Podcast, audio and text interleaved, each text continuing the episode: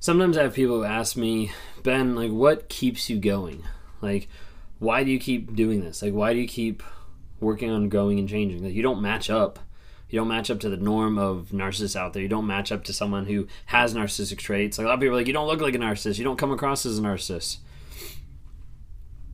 Well, in that regard, as far as I don't come across, like, I never came across as a narcissist. Like, to meet me on the street, to work with me, you wouldn't pick up that I was a narcissist because I wasn't that asshole to you.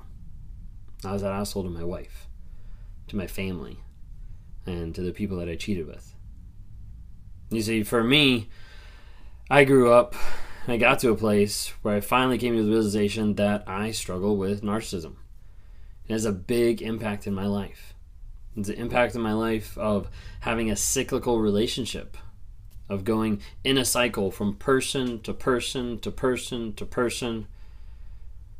And over a period of time, I started to notice that slightly of as I was ending a relationship with someone, there was already one beginning, and it always kind of like this crisscross of new and old relationships. So there was never an aspect of being alone.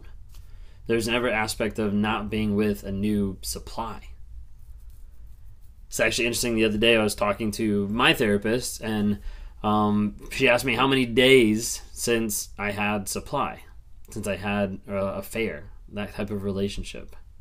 And that particular day had been two hundred fifty-five days. And she said, what's the longest you've ever been without that kind of supply before? She's like, think back on it. Like, what's the longest? And I sat there and I thought, and I was like, I don't know. Like, I don't remember a time that there wasn't that cycle, where there wasn't that cyclical movement of a person that I'm getting supply from, a new person, and then the old one declining, like this crisscross every single time. And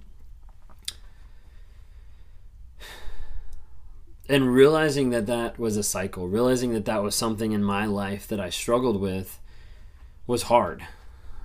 It was hard to be able to acknowledge it. I think early on there was aspects that I could see a cycle, but I didn't know what was going on, and I thought marriage would fix it. So then I get into a marriage, and then I'm like, wait, marriage doesn't fix it. In fact, it makes it even worse because now as a selfish person, egocentric, now I have to share stuff with other people? Like, heck no, like this doesn't work. And then I have to turn into the victim, and then I think like, whoa, woe is me. Like, I have an awful life, like an awful wife, all this kind of stuff, so I need to find validation somewhere else. So I go and I start cheating. And it happens over and over and over again. I'm in this cycle. And as this cycle goes, it makes me think like, maybe I'm just cursed. Like, maybe there's no way out. And as I continue to grow and continue to learn different things, continue to dive into personalities, continue to work through different things, and get to a place where I start realizing I've got lies in my life. I go through the Wake Up Warrior Challenge with Garrett J. White with the Warrior Group, and I start realizing the lies that I have between myself, the lies that I have between myself and God, myself and my wife, myself and myself, like literally all the lies permeating. And I haven't written down. I've got seven lies. Seven lies that I look at and I know these are the lies that have helped screw up my life because I've believed them. And so a lot of times people are asked like now, like, hey, you being self-aware, like, is it easier? And I'm like, no. A lot of times it's not easier. It's a lot easier to be ignorant and just do whatever the heck I want.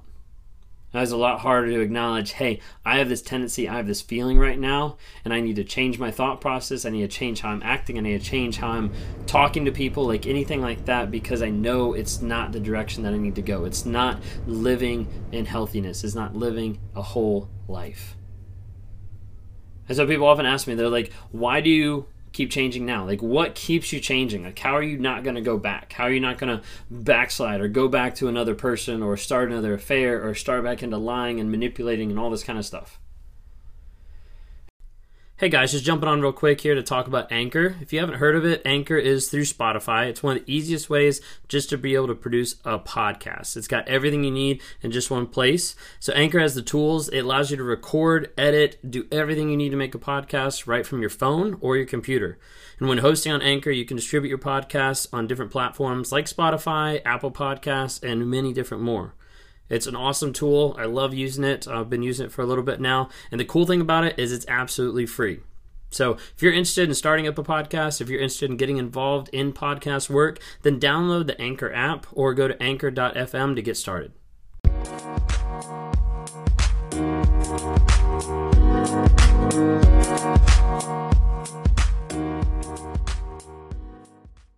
And one thing you have to know about narcissism, and one thing you have to know about narcissists, which I'm sure you already know if you've been in a toxic relationship, is they don't dwell on the past, they don't look at the past, they don't think of the past for a moment. Because that stuff is shameful, that stuff is hurtful, and they have to focus on the future. Well, for me, in my current state and where I am, I have to think of the past. I have to remember the things that I've done. I have to remember the people that I've hurt, the lives that I've destroyed. And that has to come to a point where I look at that and say, the past no longer defines the person that I am. But because of the past, I'm being developed into another person, into a person that doesn't lie, that doesn't gaslight, that doesn't manipulate, that doesn't cheat, that doesn't destroy relationships. And I have to hold on to that past. It doesn't mean that I'm holding on to it in a wrong way, as far as like I'm not waking up every day and like emotionally cutting myself with the past, but I am coming to the place where every single day I'm waking up and I'm thinking that past doesn't define me, it's developing me, and that past cannot be in vain. Everything that I've put people through, every hurt, every tear, everything that's happened that I've put people through can no longer be in vain. Because everything has brought me to the point where I've learned more about myself than what I've ever imagined. I've been changed more than what I've ever imagined, and I'm still growing and on that journey and fighting it every single day. There's a lot of days it's harder than others. There's a lot of days that it would feel easier to give up. I think one of the things that I remember from Brendan Bichard on The Brendan Show, great, great podcast, great guy, the idea of embrace the struggle. Like, embrace the struggle, knowing that if that struggle wasn't there, if I didn't struggle every single day, I'd be right back where I started. Hurting, abusing, using. And so I embrace the struggle every single day, and I fight for it. I fight so the things that I've done in the past, the lives that I hurt, are no longer in vain, and I can work on helping other people today and tomorrow. And I can work to be the man that I'm supposed to be. I can work to be the man that God called me to be. I can work to be the man that I'm supposed to be for my wife, for my daughter, for future family. And I have to do that acknowledging and understanding everything that's in the past. Do I have temptations? Do I want to go back? Do I think thoughts? Yes. Is it a struggle? Yes. Talking to my therapist the other day, I was like, I was like, sometimes when I'm talking to people, like, I get triggered. And she's like, yeah, completely get that. That happens with me too. I was like, sometimes when I talk to people, like, I don't want to work with them. She's like, yeah, that happens to me too. She actually, she actually told me the other day, she was like, when I first saw you and when I, we had our first uh, interaction, she's like, I had an aversion to you. I didn't want to work with you. And she's like, you're going to find people that you come across in one-on-ones or narcissists that you talk to and try to work with that you're not going to want to work with, because it's going to have you embrace and open up and be vulnerable about the stuff that you've done. And that takes a lot of shame and a lot of courage sometimes. If you're someone who wants to talk through some of this stuff, if you haven't noticed by now, pretty open. I try to be really transparent. If you're not with someone who's honest and being vulnerable or showing consistent change, leave. I do meet with couples, and literally I say, I'm going to be honest, I'm going to tell you how it is. in the scheduling thing, it says schedule at your own risk. Because I'm not on this platform to bring hope to everybody. I'm not on here to give you hope being in an abusive relationship thinking, maybe if I love this person more, they'll change. Maybe if I do this, it'll happen. Maybe if I convince them, it'll change. I'm not on here to bring hope for you. I'm on here to bring awareness, growth, healing, and change. And when you look at that, the majority of that is all centered on you. The person who had to deal with all this shit. The person who's had to go through hell. That's why I'm on here. I talk to people who have been abused and are the victims every single day, trying to help them break through the trauma bond, break through the lies, the narcissistic fog that the narcissist put on them, get through the limbo land of detoxing where there's peace, but it's not peaceful, and get to the place of clarity and the future of where you're going, your vision, your values, your goals of who you're going to be. If that's something you want to talk about sometime, just click the link below. I'd love to talk to you. My goal, like I said, awareness, growth, healing, and change. And I do that every day by trying to help everybody get just one level up. Just get to the next level. Just continue to grow. Just continue to change.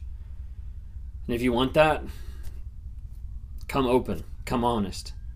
Come willing for us to talk about a lot of shit. To be able to deal with it and to help you work through it. Not around it. Not box it up. Not push it down. But to work through it to get healing. And to continue to grow and to continue to change. If you don't subscribe now, go and hit subscribe. TikTok, Instagram, Facebook. We'd love to have you interact on there.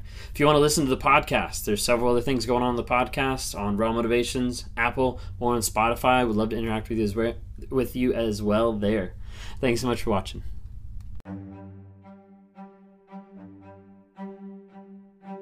Hey, I hope you've enjoyed these episodes. I love interacting with different people. If you're interested, reach out to me sometime through my website, Raw Motivations. Would love to interact with you. Either send us a message there, uh, schedule a one-on-one so I can talk to you and try to work with you through whatever whatever you're going through on life. You know, whether that's a relationship, uh, narcissism, uh, whether that's just life trying to get from one step to the other and trying to figure out how do I break out of this mind fog of what's going on. Would love to talk to you more. We'd love to see you guys reach out and comment and like on different things. We've got Instagram, Facebook, and TikTok. We'd love to see interactions there. And as you listen to this, like, go ahead and rate us. Give us a couple ratings just to help promote this message to other people so other people can have positivity in their lives as we're trying to grow, change, and help other people find that awareness as well.